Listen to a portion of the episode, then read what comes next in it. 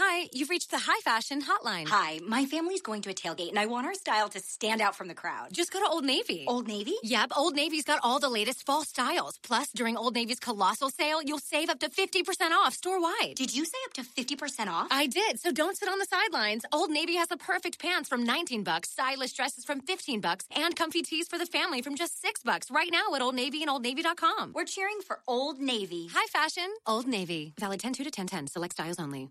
Need to get on Floyd's conditioning plan ASAP. You are Locked On Fantasy Basketball, your daily podcast on fantasy basketball. Part of the Locked On Podcast Network.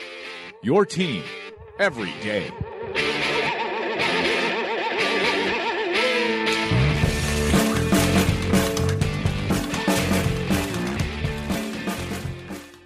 Hello, and welcome to the Locked On Fantasy Basketball podcast brought to you by Basketball Monster. My name is Josh Lloyd, and as always, you can find me on Twitter at redrock underscore. We are back with another season preview podcast. Today, we're headed to the Eastern Conference for a team that's, uh, that's a pretty exciting young team and looking to push their way up the standings. And we are talking, of course, about the Milwaukee Bucks.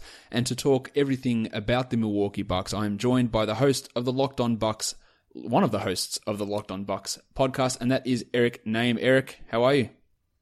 I am fantastic, Josh. Thanks for having me. Last year we had uh, we had Frank on. We've got you on this year. Just uh, just going alt- alternate years to get uh, the two uh, the two hosts on. just get some differing opinions across seasons. But I'm sure that we're going to have fun talking about this Milwaukee Bucks team. Now, when we talk about all these teams in the season previews, Eric, the way I start things off is by looking at the acquisitions that this team made and how they're going to have a big impact uh, on the squad moving forward. And I look at the list that I've uh, written here for the Bucks additions, and um, before, about four hours ago, we had Jalen Moore on a two way contract. We had Bronson Koenig on a two way contract. But now we've had uh, James Young signed to a training camp deal. And that is literally the extent of the free agents and trades that have uh, been made by this Milwaukee Bucks team heading into this season. So there's very little to talk about in that area, is there? Yeah, I would say there's not a heck of a lot there. I don't even know if James Young will end up making the opening day roster. Uh, he, like you mentioned, it's a training camp deal, so he might not even be there. Uh, the only other thing would be maybe Jason Terry comes back. Yeah. Um, not that that would have much of a fantasy impact, because uh, I can't imagine anyone would be that deep looking for shooting guards. But uh, that would be the only possible thing uh, as far as free agency goes. Maybe Jason Terry comes back. Yeah, because they've got that one open roster spot after waiving Spencer Hawes, and yeah, the, the word is that, that Terry is look, or they're looking at Terry for that spot at the age of uh, the ripe old age of sixty-seven. He should be uh, he should be ready to come back and uh, and contribute his five minutes a game and, and maybe hit a three a game. But you're right, that's not doing anything for fantasy. They've also lost Michael Beasley, who's uh, signed with the New York Knicks, who provided a little bit of something for this team, but they did draft a power forward and have also still got Mirza Teletovic there in that backup role. Let's, uh, let's move on to the draft straight away because it's no acquisitions we need to talk about. DJ Wilson was the first round pick for this team. I'll admit I wasn't I wasn't in love with the selection. What did you think of the DJ Wilson pick at the time. Has that opinion changed since you've seen him in Summer League? And how do you see him fitting into the rotation? Do you think he's immediately in the rotation or is he going to be sort of sitting behind Teletovic as a, as a guy that plays not every night, but, but's there most nights?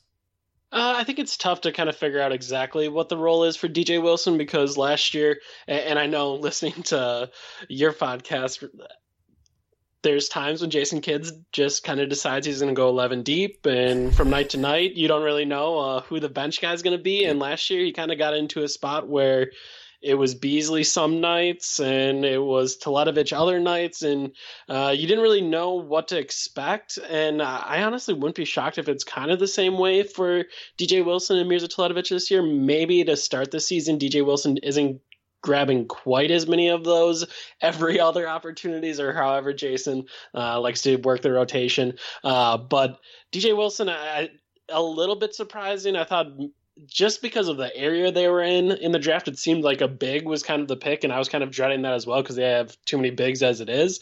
Uh, but DJ Wilson, I think they're going to hope that he plays some three four, um, and hopefully he develops into a guy that can stretch the floor and then still have those things they like defensively with the long arms and and all that. But I can't imagine we're at the end of the year we're going to be talking about a DJ Wilson Rookie of the Year campaign like we were talking about a Malcolm Brogdon Rookie of the Year campaign. Yeah, I can't see that happening. Now Wilson's a guy that he does struggle um, with his rebounding. That's going to be a concern for him. But he is a player. You, you mentioned the length, and that's what the Bucks have always been targeting recently, anyway that uh, he, he has the ability to become at some point in his career, I believe, a triple one player. So a guy who hits a three a game, gets a steal a game, and blocks a shot a game. I think that's not an unrealistic expectation for him at some point in his career. And we know how valuable those can be in fantasy. There was only five of those players in the entire NBA last season.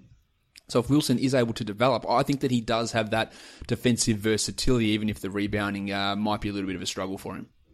Yeah, it's funny you mentioned the rebounding because on draft night uh, they had their little press conference with Jon Horst and Jason Kidd right after the pick, and that was a question I asked and said like, you know, maybe one of the the critiques of his game is as a big guy he doesn't rebound quite as much as as maybe you'd like and jason again jason isn't really a great quote uh, but that night he he was a good one because he responded immediately he was like well I guess he'll fit in then because no one on the team rebounds. And I was like, whoa, whoa, what what world am I in that Jason Kidd is is telling jokes on the mic right now? But uh, yeah, it, it's gonna be it'll be fun to see if he can improve that rebounding at all, or if maybe that's kind of his life. Like if he is gonna be one of those guys that stretches the floor, maybe he doesn't get that rebound. But as you said, maybe he is a guy that can hit the three at a steal, especially if they play that aggressive style of defense that they do in Milwaukee for the next few years going forward, and that's the defense he grows up in. Um, if they do it, yeah, stealing a block per game, I don't think would be crazy going forward. And what you said that that aggressive defense is huge because they, they do have guys who get lots of steals. Yeah, Antetokounmpo, Middleton, Brogdon, all these guys who, who get their hands you know, on, on, a lot of balls. Giggity. Um, they're able to get those steals and, and, and do that. So he, he could fit in there. But the problem is, of course, if Jabari Parker comes back and is the same guy, then he's got a massive roadblock in front of him in terms of the position. So I can talk about him becoming a triple one sort of player, but it would require Parker either never returning to anywhere near his best or being traded or, or some sort of position opening up. So it's not like there's a clear path to minutes in the future. He's playing behind an aging big man that he's going to take that role in three years. There is still that doubt with Parker, but we we do have to realize that at this point he looks he looks like he's going to be stuck behind Jabari for you know, the, the bulk of the early part of his career. So that's going to limit his value. A guy I did like that they drafted, I thought was a really good selection, was Sterling Brown in the second round. He, he has um, really nice fantasy translations. It's probably going to be hard for him to see much of the court this season, but he is a guy that I do like for his long term fantasy projections. Um, again, though, with guys like Antetokounmpo and Middleton, they're playing the wing, like his role is destined for, for a backup, but plenty of stuff can change in the NBA and trades can be made and injuries can happen. So Brown's a guy that if you're talking about deeper dynasty formats, I like him as a guy that maybe you pick at pick 30, pick 31, well ahead of where he was uh, actually drafted in the league. So he's not going to be any sort of regular part of the rotation unless Kidd goes goes uh, even further and plays in a 13 man rotation every night.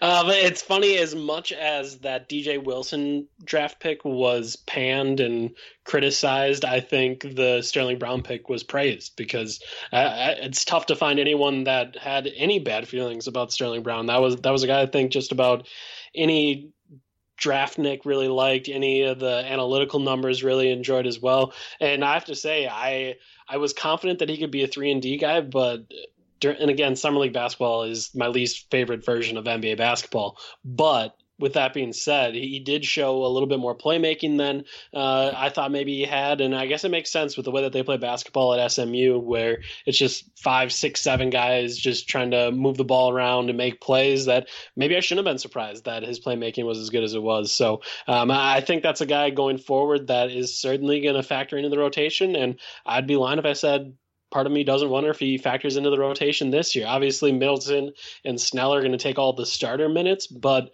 if you look at wing minutes for this team, maybe there's a spot there if they move Jets minutes down even more, and maybe those nights where Jet ends up playing the final 18 minutes of the game go away. Maybe Sterling Brown steals some of those minutes. So it's going to be fun to watch because, like you said, that's a pick that uh, I think a lot of people liked his ability to rebound, get assists, and get steals is what's really going to yeah, buoy his fantasy value. He can hit some threes as well.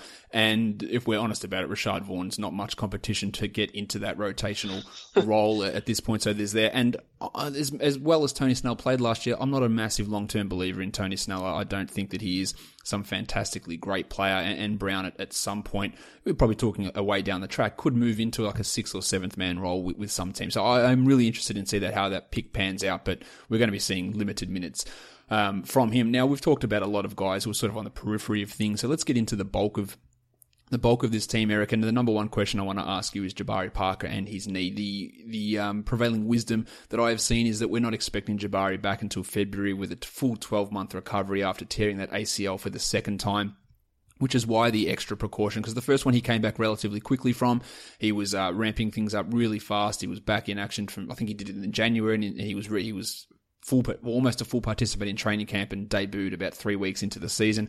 But they're going to be more cautious this time, aren't they?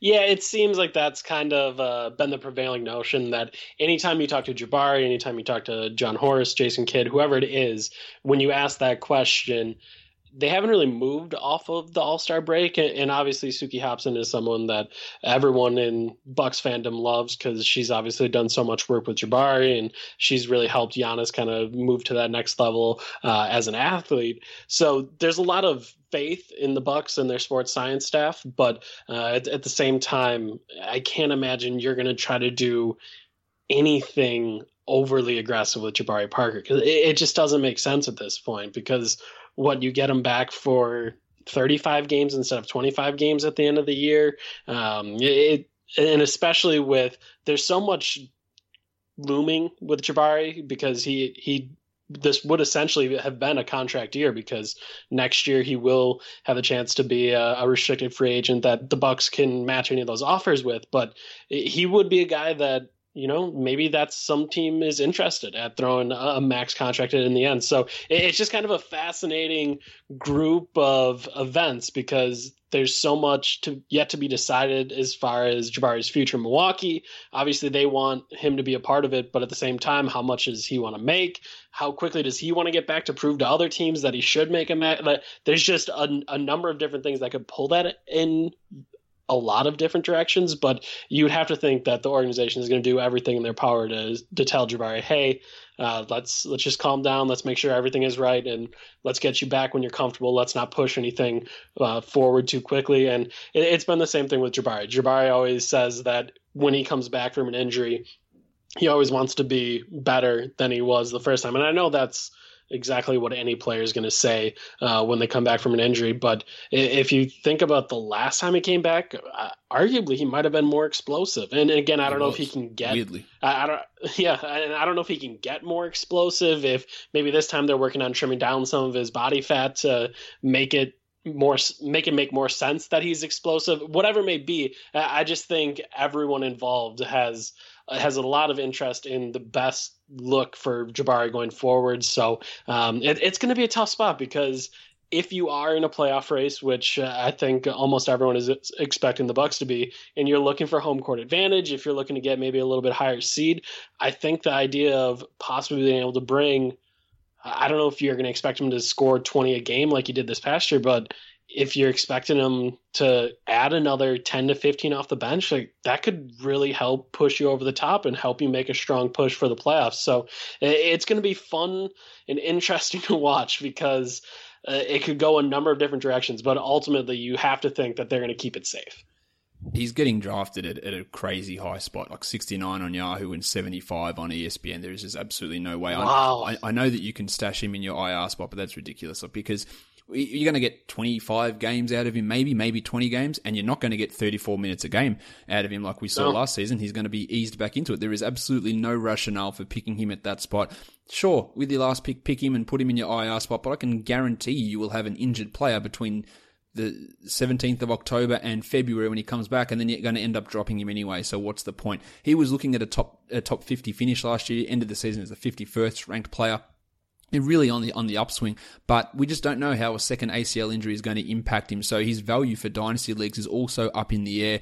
Uh, I'd, I'd, bank on him being able to get back to a similar level to last year. Maybe he doesn't take a step forward from that, but I think he could be that guy. And know, if you're a team that's not necessarily competing in dynasty leagues this year, acquiring Jabari Parker, sitting the year out, having him there and getting him a little bit cheaper might be a worth, worthwhile thing. But of course, we don't know how he's going to recover from a second ACL. The first one was great, but when you do it twice, there's more cautious, uh, more caution with him, um, more caution with the, the medical staff. There'll be you know, maybe a little bit of you know, psychological issues with him, just feeling that oh, it's already happened twice. Like what's going to happen, and that might impact him there as well. So there is that risk, but I think you can get him at a significant enough discount that it does uh, that it does make sense. Now you touched on the rookie of the year already, and that was Malcolm Brogdon. Um, it took Jason Kidd a long time, in my opinion, to realise that Broggo was the best option to be running the point. I thought that Brogdon should have been starting over Tony Snell at the beginning of the year. It, that was you know, when Middleton went down. I went, Brogdon's the guy. Um, but it took until it felt like February, March for him to go, oh, you know what? Yeah, yeah, Brogdon is our best option here and he should be playing 30 a night. Are we feeling confident that Kidd's going, and we should never feel confident with anything the kid does, really. um, but are we feeling confident the kid's going to say at the start of the year, Brogdon's our starting point guard. He's getting 30 minutes a night, and I'm not going to be chopping and changing this every second night.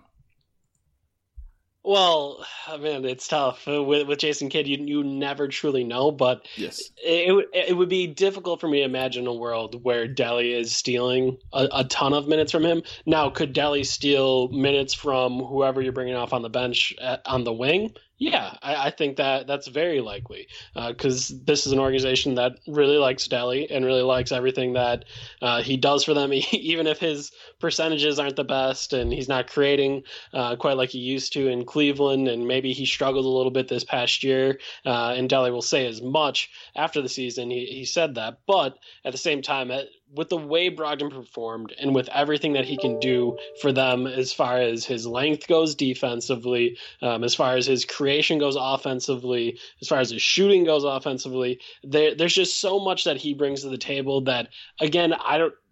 Brogdon isn't one of the 20, maybe 15 to 20 best point guards in the league. Um, and again, maybe from a fantasy perspective, it's different. But from a pure talent standpoint, he's he's not in that group. But he does so many things well, and he fits in with this team so nicely that it, it would be a stretch for me to to think of a world where Delly steals starts from him, and maybe even a bigger stretch for him to start stealing some of those minutes from him. Like they're going to get Malcolm Brogdon minutes because it's a guy that they believe in, and uh, he he just fits in really nicely with everything that they do he's a guy that um, is getting significantly underdrafted in ESPN at 113 and 89 on ESPN on Yahoo is, is still pretty low. I think that he's got a real chance to crack the top 60. Probably top 75 is a more realistic expectation, but you're going to get assists. His rebounds okay. He hits threes. His percentages are absolutely fantastic. He gets steals, and this is what I was talking about in the in the show that you may have listened to earlier when I uh, spoke with Kyle McCune. We were talking about getting point guards in the mid to late rounds, and, and Brogdon's another one of those guys. Yeah, Brogdon, Lin, Russell, um, Schroeder, uh, Ball, Fultz, all these guys in these mid to late rounds that you can get and feel relatively confident of the level of production that you're going to get out of them. So I love Brogdon as one of these late round point guards that you can take, especially if you've gone with big men early. And he's going to sit in there and he's going to give you, you know, 12, 3, and 5, and one and a half steals, and maybe one and a half threes, and really help your percentages and be a, a, just a rock solid contributor who's fairly comfortably like. His ADP on ESPN is 113, and last year he was the 100th ranked player, and he didn't start until about the last two months of the season. So that is just no common sense for him to be for ESPN to think, oh, you know what? Now that he's entrenched as the starter, he'll actually be worse than he was last year in only 26 minutes a game. It, it makes no sense. So he is one of those guys that is an absolute steal, uh, along with guys like Jamal Murray, yeah, Gary Harris, and Aaron Gordon at that la- last part of the draft. The big name, though, on this team, Eric, is uh, Giannis Antetokounmpo, both uh, in man of letters and in uh, the way that he plays. Um, he took a huge step forward last year. He was the sixth ranked player. People are considering him as the number one player in fantasy this year. I don't quite have him at number one, but if you took him at number one, I would definitely have no criticisms of that. What does it, the big thing he needs to do is improve uh, to improve? I think is the three point shooting and probably the free throw shooting. Do you think that either of those can improve? Do you think that one of them may improve, or is he just always going to be this twenty nine to thirty percent free throw shooter and a seventy three percent free throw guy? I, I mean, last year he shoots seventy seven percent from the line, and that was with the highest volume he shot at the free throw line. So uh, we talk about it on Locked On Bucks all the time. Frank and I are very skeptical of his three point shot, and we like to call his three point shots snowflakes because no two are the same. Uh, so there's always, I think there's going to be that skepticism from the three point line until he he proves anyone wrong.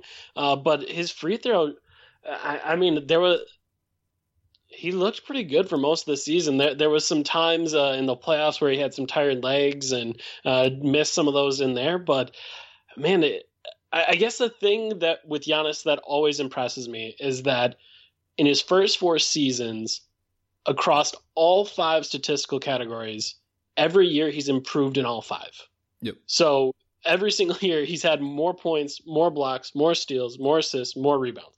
Every single year. And, at this point, I, I get to a spot where you wonder where is his peak? When does when does his prime start? And when are we going to stop seeing this improvement from year to year? And I don't know. I don't think it's this year. I think he's going to improve this year. Uh, you look at his usage rate, that's been increasing every single year. And it, it wasn't insane last year, like a 28% usage rate. Like it can still climb higher.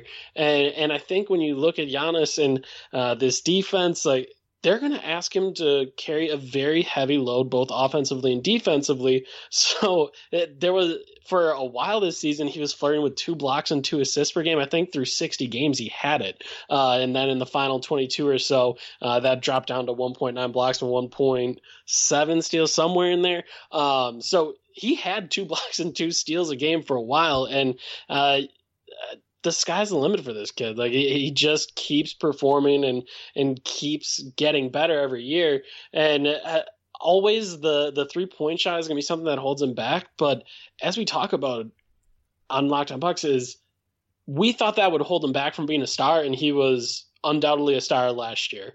He was one of the 10 best players in the league. This year, maybe he's one of the five best players in the league if he continues to improve like that. So, um, man, it, I understand with fantasy, obviously those percentages can really hurt you. Um, he's not going to give you that efficiency uh, from the three point line like a Durant would, uh, but man, everything else is just so good. And and also when you look at him from the free throw line, seven and a half, seven point seven free throws a game last year. I think there's a good chance that number goes up. There, there was a, a month stretch, I think, in December where he was getting to the line almost ten times a game. And when you look at some of the elite scores in the league, that's that's where those free throws numbers are. And I think there's a good chance he gets around those numbers this year. Yeah, I've got him increasing his free throw attempts uh, this season. I've got him increasing his usage this season because yeah, you're you're basically from last year you're subbing out Jabari Parker and you're putting in Khris Middleton, um, and Parker was more, a more high usage player, so I think Giannis takes on uh, some of that usage. I, I look, I've got him projected at 25 points a game this year. I do think that, look if the three point shot goes to 35 percent, it's it's over. He is the number one player in fantasy. yes, um, if he's hitting yeah. you know 1.2, 1.3 triples, he he is the number one player. And if he gets his free throws to 80, then there's no one really getting anywhere near him. Um, because like as dumb as this sounds, he could average 25 9 and 6, two steals, two blocks, 1.5 threes on, on 53 and 80. There's no one coming anywhere near that, but that is just number yeah. one by a considerable amount. So if you want to take him at one, at two, at three, anywhere there, it, it, it's it's totally fine. And he he he has got room to grow. It, it's it's crazy, and if that last piece locks in, like it is it is over for not maybe not the league, but it's it's over for fantasy. Like he is he is the number one guy if those other things uh, if those other things click in. Now we've we've referenced Khris Middleton a little bit. Um, he was sensational before that hamstring tear. He was a guy that was a top 20 type fantasy player. When they moved Giannis to point guard at the end of the 15-16 season, Middleton actually upped his assist rate in that time. He was averaging like four and a half assists himself. Um, with the presence of Tony Snell, as much as I don't rate Snell that much. Do you think that that has any impact on Middleton, or we're just going to see that 2015-16 Khris Middleton, who was probably one of the top three most underrated players in the entire NBA that season? I think there's a good chance that guy comes back, um, so. uh, especially with Jabari out. Maybe if maybe if it was Giannis, Jabari, Middleton, and Snell for the entire year, maybe that doesn't come back. But uh, I remember that before they did point Giannis, they essentially did point Middleton, yep. where maybe he wasn't bringing the ball to the floor, but he was initiating, and there was a good stretch there where I think it was I think he had six assists. I'm trying to think back to two years ago, but I think it was six assists or more in nine or ten games straight, and he was just tearing it up. And and I think that's the big thing people forget about Middleton is that he is such a good playmaker, and that's something I've written about over the years. Is that, that that's something that you just think, okay, well he's a three and D guy, and maybe he's a little bit more overqualified than that and score some points, but by the in the second half of that season after the All Star break um, in 15 16, it was, I think, almost 19 points a game, almost five assists per game, almost four rebounds, over two steals per game. And then he was doing 90% from the free throw line, 45% from the field, and I think 40 plus from three. Uh, like his everything about him just screams efficiency and filling up all of those boxes. Uh, so yeah, as far as fantasy players, I, I don't know that quite as well, but as far as players in the league, yeah, by the end of that 15-16 season, he was he was one of the more underrated players in the league, and uh, this is a guy that the Bucks have total faith in, they have total trust in. Uh, you could tell last season that he was a half step slow uh, throughout the playoffs. He wasn't getting by guys like he used to. Uh, he, he was coming up short on some jumpers. Uh, you could just you could tell his legs weren't there, and then plus he got the flu in those final two games against the Raptors. So that end of the season, uh, Middleton maybe wasn't the most indicative of what he can be. Um, obviously, the hope in Milwaukee is that he comes back to that 15-16 form, and uh, from I, I, guess I struggle to imagine him not doing it. Uh, just with as well as they've done with so many injuries here in Milwaukee, the, the way we saw Jabari bounce back, um, the way we've seen Giannis maybe increase his speed and his agility by a half step, the way we've seen Brogdon do that a little bit as well. Uh, I just don't see a world where Middleton isn't returning to that form. Yeah, I'm with you. I, think that he look he played 36 minutes a night in the 15-16 season, so maybe he doesn't quite get to that. And that was before Giannis also started dominating the ball in terms of usage, so maybe he doesn't get the scoring. But he is a strong, strong third round pick who, who has significant top 20 upside. He's he, there is a, a, realistic timeline, I think, where you could say that he averages 20 points a game. And I don't think that's a crazy, like, he probably won't, but it's not crazy to think that he could, you know, him and Giannis, Giannis are averaging 20 plus a night. That could happen. Plus he gets assists. Plus he gets huge steal numbers. He's, his three point shooting has been crazy throughout his career. His last four years, 41, 41, 40, and 43 from three. Like, he, he just yeah. not, he just doesn't miss threes. Like this is just not a fluky up and down like uh, Goran Dragic who goes from 31 to 40 to 32. Like this is just he's hitting 40% of threes. That's just that's just what he does and he passes. he does I was everything. Say too. Yeah, and, and, the big thing in Milwaukee is uh, a running joke on Locked On Bucks is that both Frank and I have written thousand, thousands and thousands of words about why Khris Middleton should shoot more threes. Um, and if he ever gets into a spot and this might be that time when you don't have Jabari Parker, if you start to run more plays for him to get threes, if you start to run more plays for him uh, to get some good looks from three, and we haven't seen Khris play with peak Giannis really yet. Like, yep. or we haven't seen peak Khris and peak Giannis play together at the same time. Uh, so if he returns to that form and all of a sudden now he has the Greek freak running all over the place, attracting all this attention, like there's a good chance that maybe even those three point attempts go up. And, that to me has always been the thing that unlocks a 20 point season for Khris Middleton is if all of a sudden those three point attempts and that three point rate goes up a little bit and he stops settling for maybe some of those mid range jumpers. And that's something that all Bucks fans are just driven crazy by is how much he likes those, those post up looks, those fadeaway looks, uh, those long twos. And if he starts to turn those into three point attempts, man, eh, the, the, a 20 point season does not seem crazy to me at all. What um, what is crazy is the way that Jason Kidd handled his centers last season. Um, three three man center rotations, and then Kidd coming out and saying well, we can't run three man center rotations. It's not going to work. And then him continuing to do that, despite saying that he can't do it. Um, we have no Spencer Hawes now. He's gone. We have no uh, Miles Plumlee; He went last season. But we still do have three potential guys here. We've got Thon Maker, we've got Greg Monroe, and we've got John Henson. Please tell me, Eric, that we're only going to have two of these guys, and one of those guys is not going to be John Henson. Well, as I preface all of my responses to you, there there's no predicting Jason Kidd. But with that being said, um, I think we got into a spot where as the playoffs went on, Thon started to take on a bigger role. Yep. Um, as the season went on, Thon started to take on a bigger role. And uh, really, with the way Greg played off the bench last year, I, mean, the way Frank and I talk about it, it seems crazy to throw a third center into that mix. But last year it seemed crazy to throw a third center in the mix. The year before, it's like every time we think we understand the center position, we don't. Um, but with the way those two kind of play off each other and are essentially exact opposites. Where where Thon is the guy that's stretching the floor. He's the guy that can go up and pressure and trap ball screens on defense, and he can run all over the floor on that side of the ball. And then Conversely, Greg is the guy that can go into the post and try to get you some baskets on the block. And defensively, he's going to stick a little bit further behind uh, in that aggressive defense. And they just give such unique looks and so different looks that to me, it, it would be crazy to not just use those two because you're going to be giving teams two very different looks that are very difficult to prepare for. Um, and John Henson is is not a guy that I, I get I think Frank or I have ever particularly enjoyed in Milwaukee. Um, it's to the point where Henson played for last year. Let's see, would have been four coaches in four years, and every coach decided that at some point he didn't deserve to get minutes. Yep. So, and people always ask me, oh man, I, I, think maybe one of the more underrated guys in Milwaukee is John Henson. Uh, they they have some untapped potential there, and every time I tell him, like, four coaches have benched him at this point. Like, it, it wasn't one coach that had it out for him. It, it wasn't maybe he didn't get along with this guy. Four coaches have decided you're not good enough and you shouldn't play.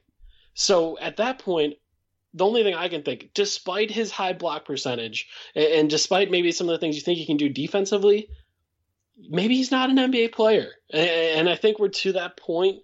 Um, and I know obviously throughout this summer we've heard that not only do the Bucks want to trade him, I know Chris Haynes reported during the summer that John Henson wanted to be traded. So uh, I think we've kind of reached that point where Henson knows that he's probably not going to have a big role going forward, and and maybe the Bucks have accepted that as well.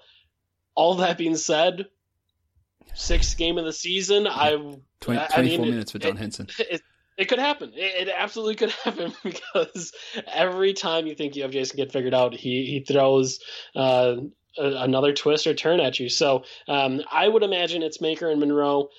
I think anyone that's watched the Bucks in the last year would say it's Maker and Monroe, um, but there there's literally no way to predict it. But man, it, Monroe was great off the bench in that role last year, and and Maker has a whole bunch of potential. So um, hopefully, hopefully, I, I, don't get sent the clip from you from other people uh, that were listening to to Locked On Fantasy and telling me, "Oh, did you hear Josh?" I was like, ah.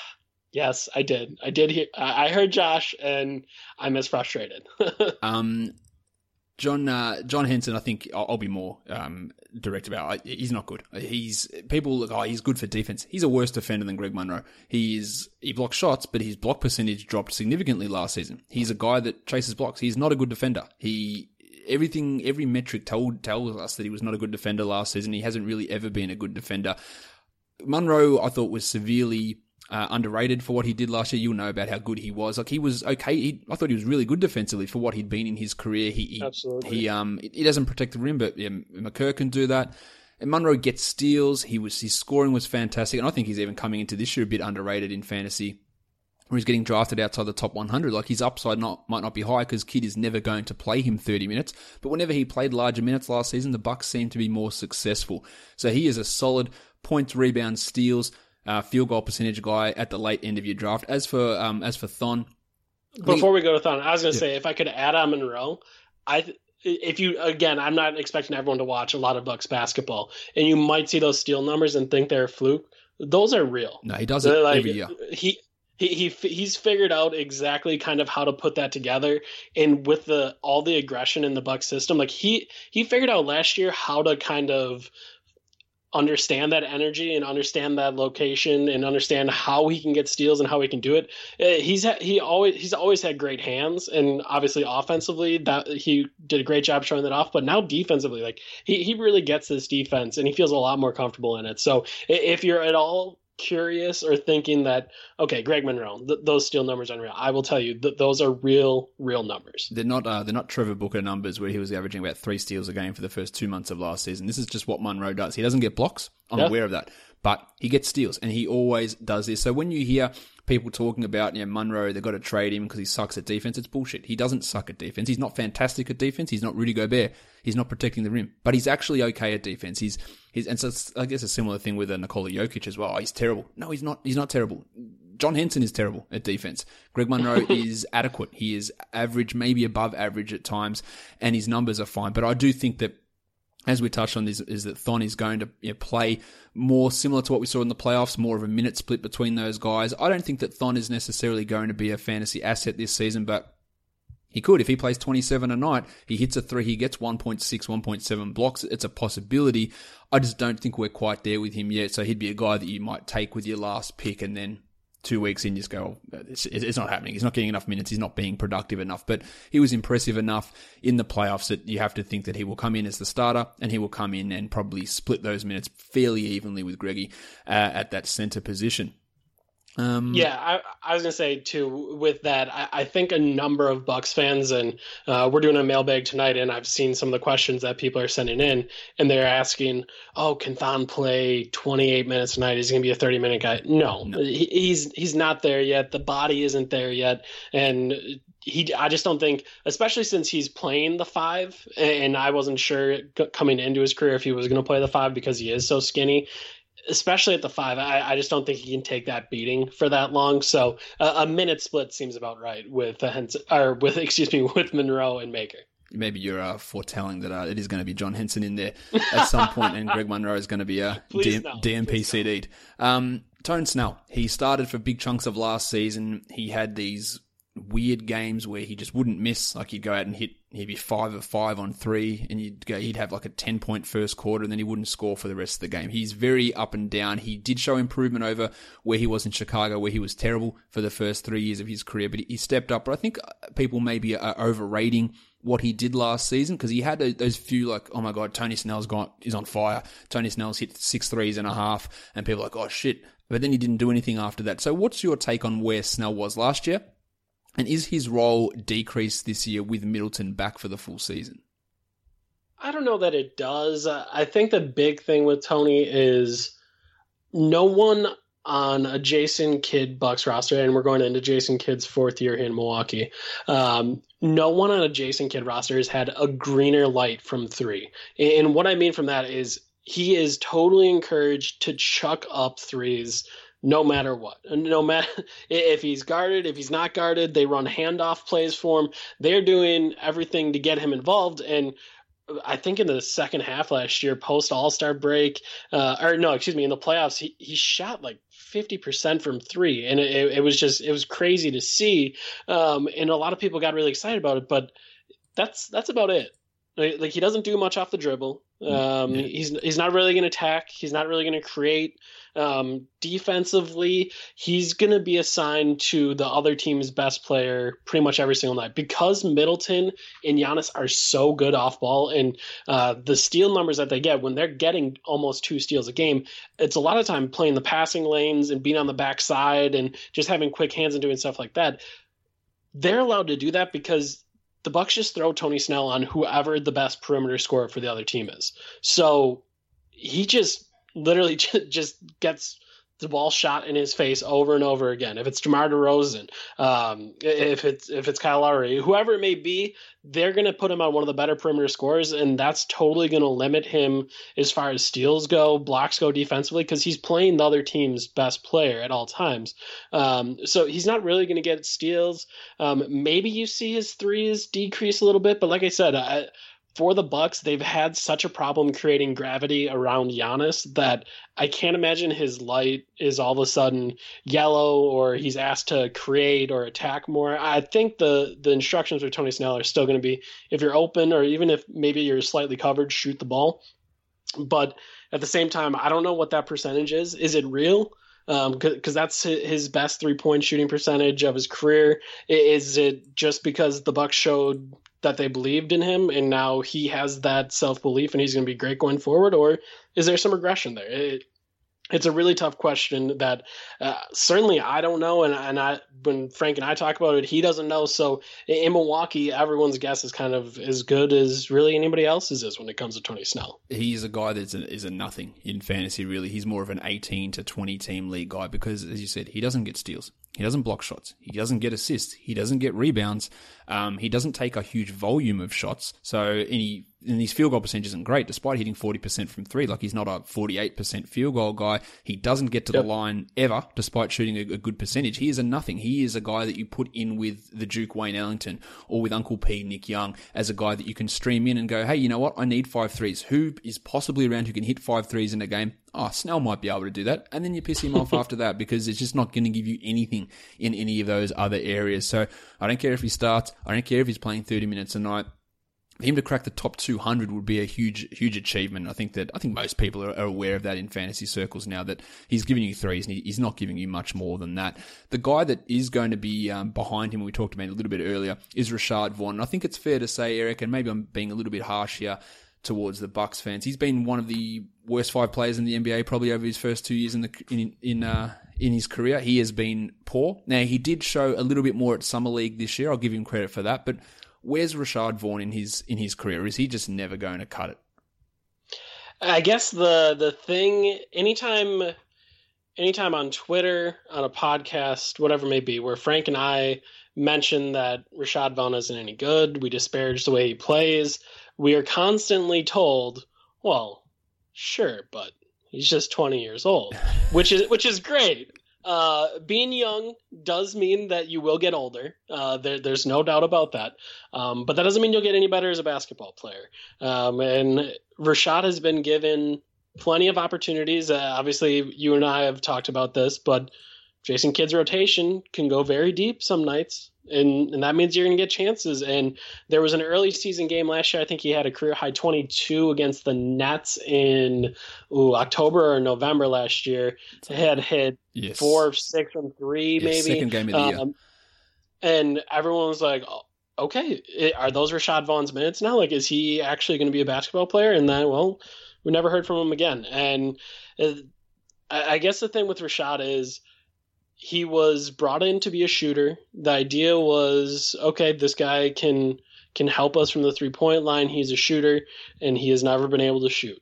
Defensively, I think he, he can ultimately be fine and fit in as the D part of a three and D guy, but until he actually hits threes, he's not a three and D guy. So at some point in his career, he's gonna have to hit threes, otherwise he's gonna be out of the league. Um, so we'll see if he can do that. And I guess it's almost almost fitting that James Young was signed because that's just another guy where supposed to be a shooter, struggled with it at times, couldn't really find his role. And James Young was drafted a few years earlier, so I guess we'll, we'll kind of see with Rashad Vaughn. But at the same time, he's got to hit he's got to hit threes at some point, and if he doesn't, he's out of the league. James Young is probably the other player who was competing with Rashad Vaughn for worst player in the NBA title for those last two seasons. So it'll be interesting yeah. to see, see, those two have that battle in in, uh, in training camp to see who uh, comes uh, comes out with the uh, the coveted golden toilet.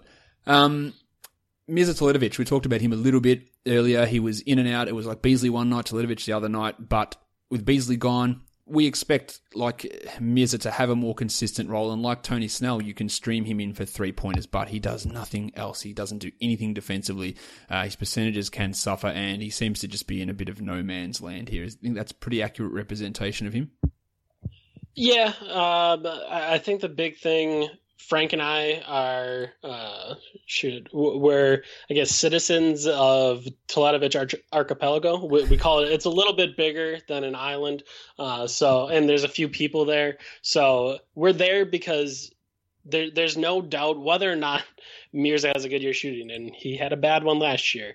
Whether or not he has that, he has gravity, um, and people cover him like he can shoot um, even with as slow as he is and as long as it takes for him to get around screens, people actually cover him and respect his shots. So uh, there's always the chance that I know in his career he's kind of gone every other as far as three point shooting goes. So uh, I think most Bucks fans have their fingers crossed that this is uh, a year where he shoots close to 40% from three um, and does it with a bunch of volume and is a guy that helps stretch the floor for Giannis. And, and I think that's the big thing is that he'll always be he'll always be attractive, uh, certainly to to us on Locked On Bucks, where we talk about just getting guys on the floor that can shoot and be around Giannis. Um, maybe he can do that this year, and I, I think he's going to get the chance to do that this year. So if he can start the season hot, there's a good chance that he has a role with the team going forward. But like you said, he only shoots threes. There, there's nothing else there. Who's your breakout player on this team? Oh man, that's tough. Um, if I could, can I call Middleton a breakout candidate? Because technically he's going to go from 14 to 20 ish a game and, yeah. and some of that. Um, so I again, and I guess I'm always a guy that just feels Middleton's totally underappreciated at pretty much all times. Um, so that would be my guy. That if you're going to say that, uh, maybe a more extreme breakout is if Thon has put on. I, I, know he's put on some weight this summer. I don't know if obviously it's not enough because he, he, started off so skinny. But if Thon can play 24 minutes a game, he can shoot threes at, at, a rate that he was in the in the postseason, and he can become a bigger part of the offense. Because last year they didn't really run a lot for him, um, and, and there was there was games where they would run a lot of Giannis Thon pick and roll and pick and pop and they Thon uh, talking with Thon, he'd always say, "Well, you know, uh, I'm trying to make the right read and figure out if I should roll or if I should pop." And in my mind, I, I, I, honestly, it wasn't even in my mind. I would keep asking him, like, "Well, why don't you just pop every time? Like that's what you're that's what you're good at, that three point shot." So it, if they decide that okay, we're just going to run pick and pops with Giannis and Thon, that's really tough to cover. And, and if you're doing that for a bunch of possessions for 24 minutes a night, man, there's a chance that Thon is able to fire off some threes if he shoots it at a high percentage like he did. Um, maybe he can break out and add a couple blocks as well. maybe he would be a breakout candidate as well. Um, yeah, I, I, think I think Thon's probably the guy. Middleton, he's going to take a step up, and maybe he becomes more of a star in the national eyes. But I think yeah, Thon's a guy that could really take that step forward. If I want to look at value fantasy guys, I really like Brogdon, as I mentioned. Um, you can get 20, 30, 40 spots of value there on him, and uh, the obvious bust guy is Jabari Parker at pick 69 or 75. There's no way you want anything to do with that. Yeah, I think Monroe has a little bit of value. Middleton, you might be able to get half around there. And, and uh, even Yanni, if he falls to like pick six, that's superb. I don't think that'll happen, but he uh, does have an ADP of five on Yahoo, so some situations like that will occur. Just uh, to wrap things up here, Eric, uh, the Vegas over under, they've got the Bucks pretty high at 47 and a half. Do you see them going over that or under that?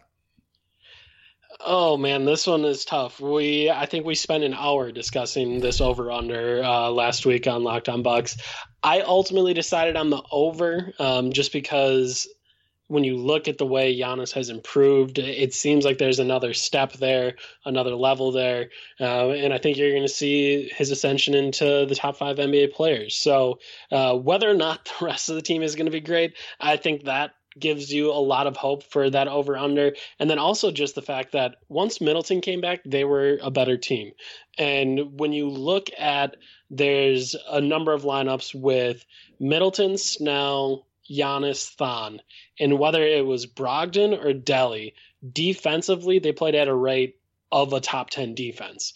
And if that's going to be the case this year, and, I think one of the big excuses last year was Jabari's a crap defender.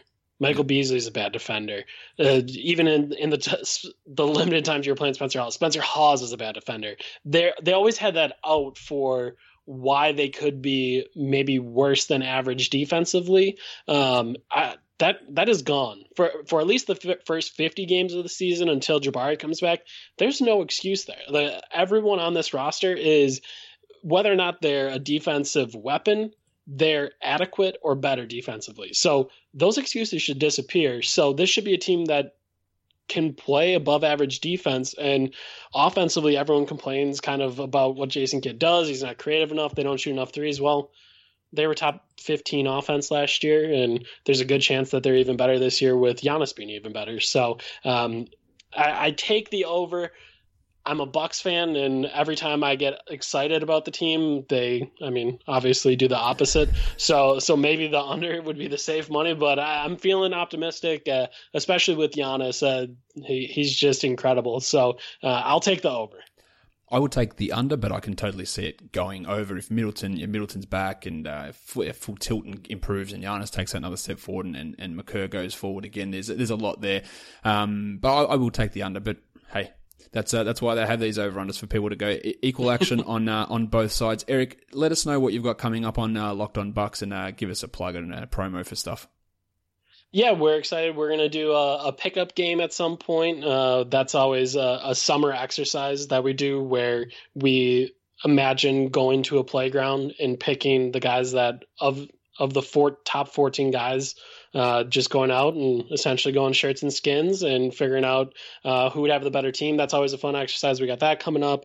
Um, we'll have our, our, monster season preview where we do a whole bunch of stuff with that coming up, uh, and we got some mailbags coming up as well. So uh, we are we are rolling into that, and it's it's going to be a fun season make sure you are checking out Locked On Bucks. Um, and this is not me saying it because you're on the show. Yours is uh, one of the, the team podcasts that I listen to the most. I really enjoy your you and Frank and uh, the stuff that you talk about. Really interesting uh, topics and, and shows. It, is a great show, even if you even if you're not interested in, in Buck stuff specifically. Like very entertaining. So I do highly recommend the Locked On Bucks show with uh, with Eric and Frank Madden.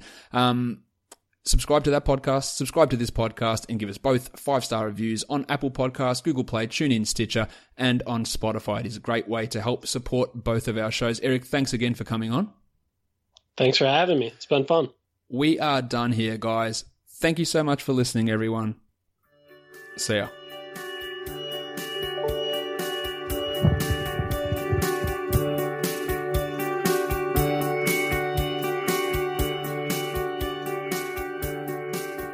Uh, you need me for anything else? Or are we good? DJ Wilson. Napa Know How. It takes a lot to get excited about a bag, but most bags can't save you 20% on auto parts. That's 20% off headlamps, 20% off oil filters, 20% off virtually anything you can fit inside the 99 cent Napa reusable bag. So tell your buddies there's a bag they just have to check out. Quality parts, helpful people. That's Napa Know How. Napa Know How. At participating Napa Auto Parts stores while supplies last. Minimum three items. Exclusions apply. Offer ends 10 31 17.